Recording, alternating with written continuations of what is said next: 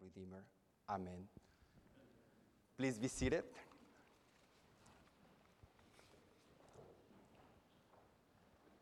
Brothers and sisters, this evening we're going to be studying together Luke 22. Please open your Bibles in the chapter 22 of the uh, Gospel of Luke. And this evening we're going to be reading together verses 24 through 30. If you're going to find this eh, in your Bibles in under your seats in page 882. Luke 22, 24 to 30. This is the Word of God.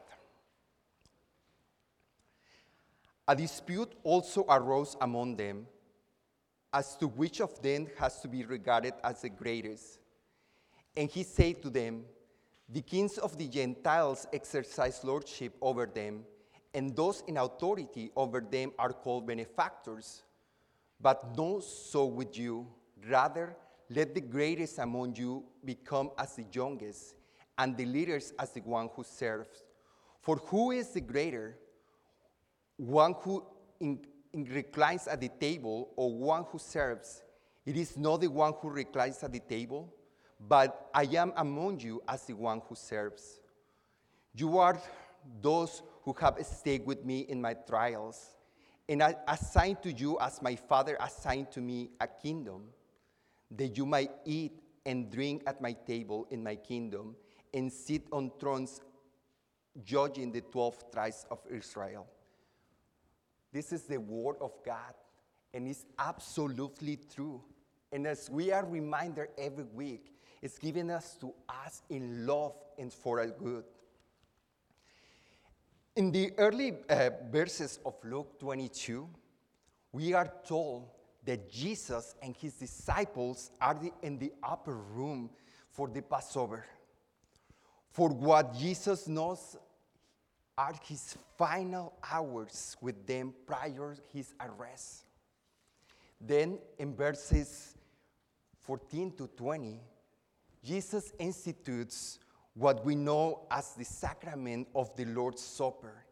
Then in verses 21 to 23, he alerts his disciples the fact that one of them will betray him.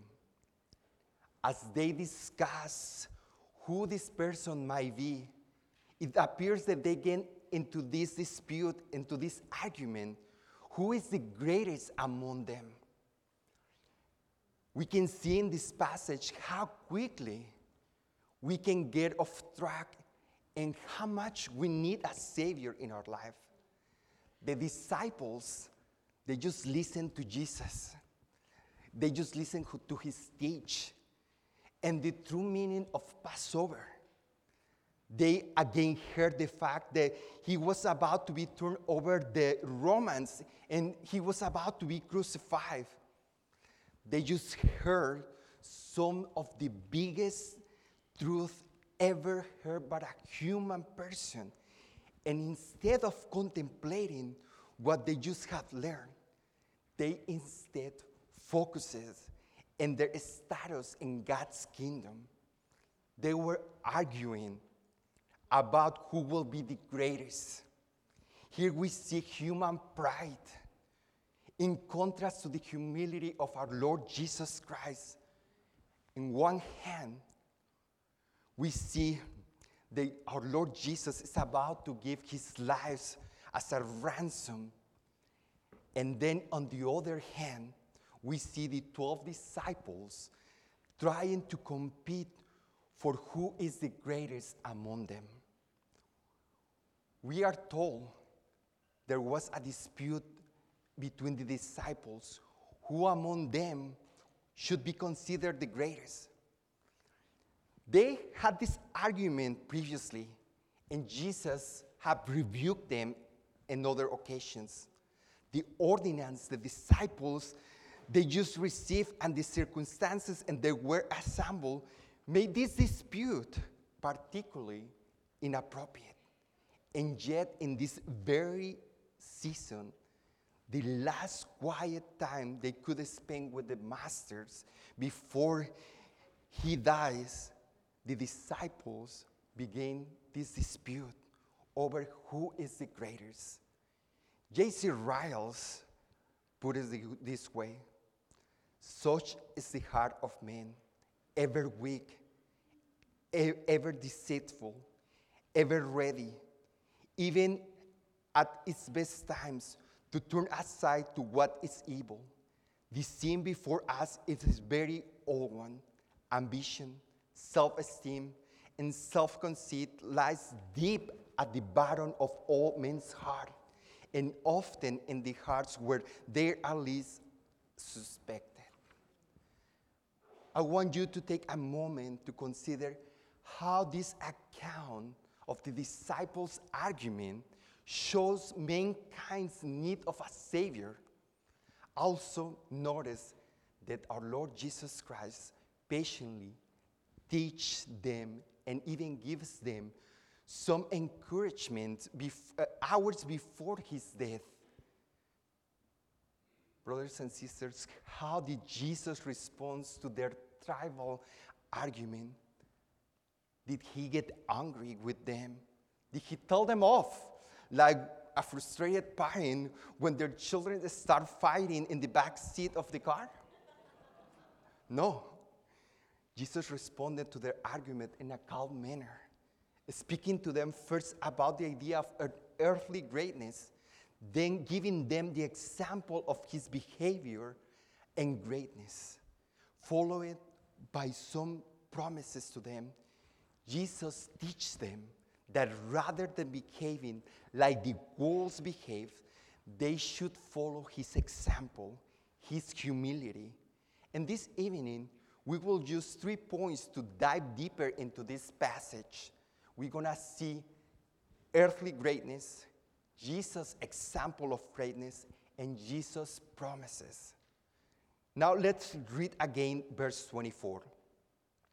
A dispute also arose among them as to which of them was to be regarded as the greatest.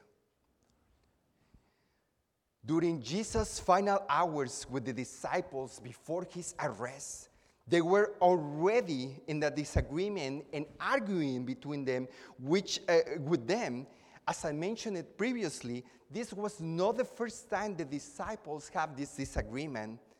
And the Gospels tell us that this, in fact, was an ongoing dispute. In the Gospel of Mark, there are descriptions of two uh, such arguments. One in chapter 9, which the 12 disciples argue over who is the greatest. Another we can find it in chapter 10, which James and John asked to be seated in Jesus' right and left side in glory. And yet, even those, this was not the first time Jesus heard them to argue over such a topic, he still responded to them with love and great patience. The disciple had spent three years with our Lord Jesus Christ, traveling with him, working alongside him, and learning from him. They saw him performing countless miracles, and yet they still managed to focus on their own heart desires in their last few hours with Jesus.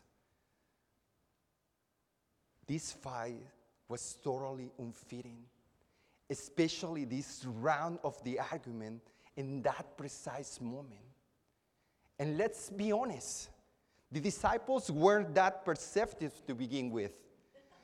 In the Gospels, we often see them, they miss the point, they ask foolish questions, and generally not comprehend the ministry that Jesus wanted to do. It was also ironic that at this moment they argue over who was the greatest because in a matter of hours, every one of them will abandon our Lord Jesus. This is not something unique to the situations with the disciples, but instead it's a pattern that can and does occur in our lives. We live in a world of great ambitions. We want more recognition. We want people to know how smart or talented we are. Eh, or we want, we're not even happy unless we are getting affirmation that we think we deserve. We come to church and we join in in worship and we hear the preaching and teaching of the Bible. And instead of focusing on God during this time, we often find our thoughts drifting before we even pull out out of the church parking lot. Our hearts and mind can be filled with ungodly thoughts, brothers and sisters.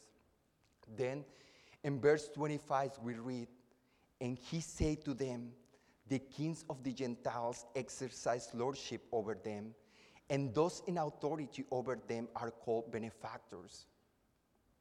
We are familiars with the role of the king. The king holds ultimate authority, and the title uh, suggests images of powers, images of riches, images, in other words, of greatness. The title benefactor was a self designated title in the Greco Roman world used by princes and other leaders. The benefactors, in fact, bestow favors upon others around them and expect them and demand them to show some gener- generosity in return. The, the way Jesus described the worldly leaders in Luke 22 and in the other Gospels account of this event, he used language showing the worldly leaders as using dominance and force to control others. The Lord Jesus wants his apostles to see that they cannot lead in the same way the worldly leaders lead. They cannot make the same claims of greatness as someone in the world. If you ask someone that you know to name a great person, who will you think they will name? Who will be an example of greatness in today's world? Who is looked up by the media and society now? The sad thing is pretty much anyone who is rich and famous. This list, this list can include politicians, famous musicians, actors, etc. Ryken's comments on this by saying, The problem with us is that we have the wrong definition of greatness. We think that a great person is the one who gets ahead of everyone else in life, not a servant, but the master. If that is what we think, then our whole idea of what it means to be great needs to be redefined the way that Jesus redefined it. The king of the Gentiles exercised lordship over them, and those in authority over them are called benefactors. But not so with you. Rather, let the greatest among you become as the youngest, and the leaders as the one who serves. And this leads us to our second point Jesus' examples of greatness. Let us read together again verses 26 and 27. But not so with you. Rather, let the greatest among you become as the youngest, and the leaders as the one who serves. For who is the greater? One who reclines at the table or one who serves? It is not the one who reclines at table, but I'm among you as the one who serves. In the Gospel of John, we read John's account on the institution of the Lord's Supper in chapter 13. And it is a little more detailed than the one that we can read here in Luke 22. John describes Jesus' great art of humility and love for his disciples in taking on the position of serving and washing their feet before they enjoy a meal together. Jesus knew what he was facing over the coming hours and days. He knew that he will be betrayed. He knew that he will be arrested. He knew that he will find guilty of crimes that he did not commit. Then he will be whipped, and then he will be persecuted, then he will be mocked, and finally he will be crucified until death. And knowing all of this, he didn't rest. He didn't wait for his disciples to come and serve him, but instead, he stripped down and served his disciples and washed their feet.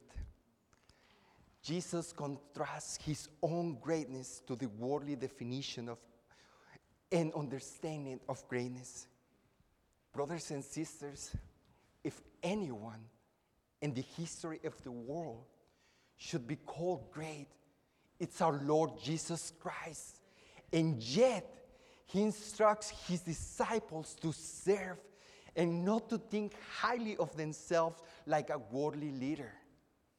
J.C. Ryle stated the hero in Christ's army is not the man who has a rank and title and dignity. It is the man who looks not on his own things, but the things of other. It is the man who is kind to all, tender to all, thoughtful for all, with a hand to help all, and a heart to feel for all.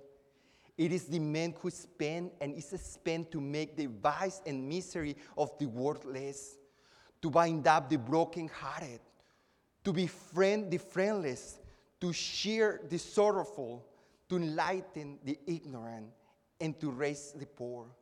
This is truly great men in the eyes of God.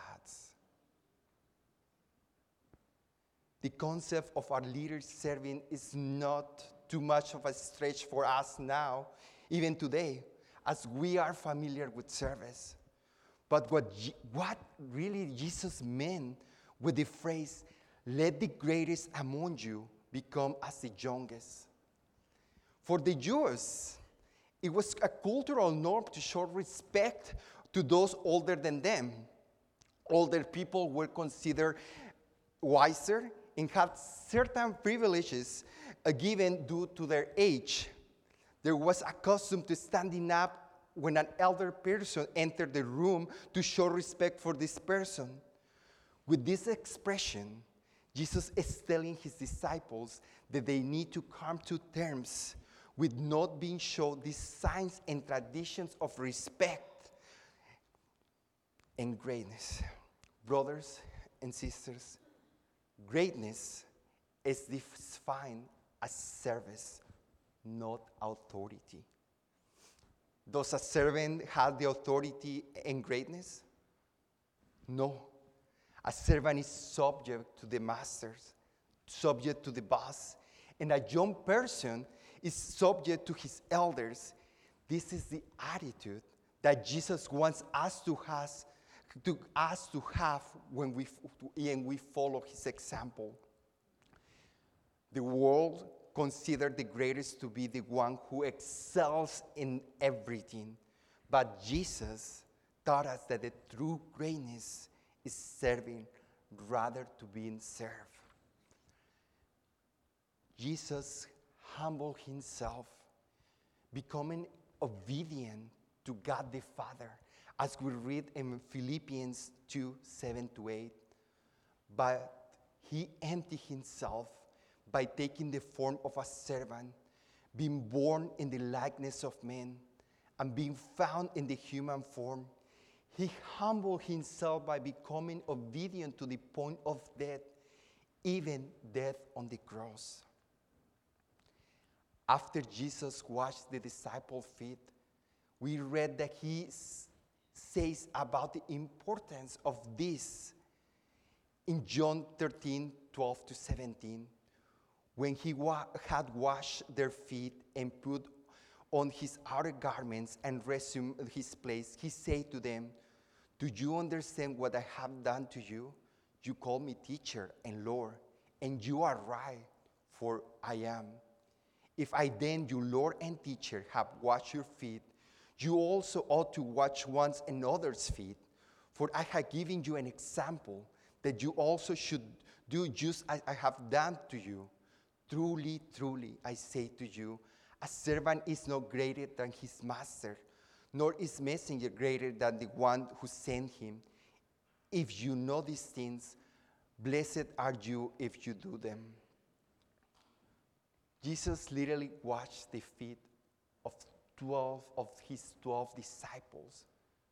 Imagine they're smelly, they're stinky, they're dusty, road worn feet that were only covered with sandals.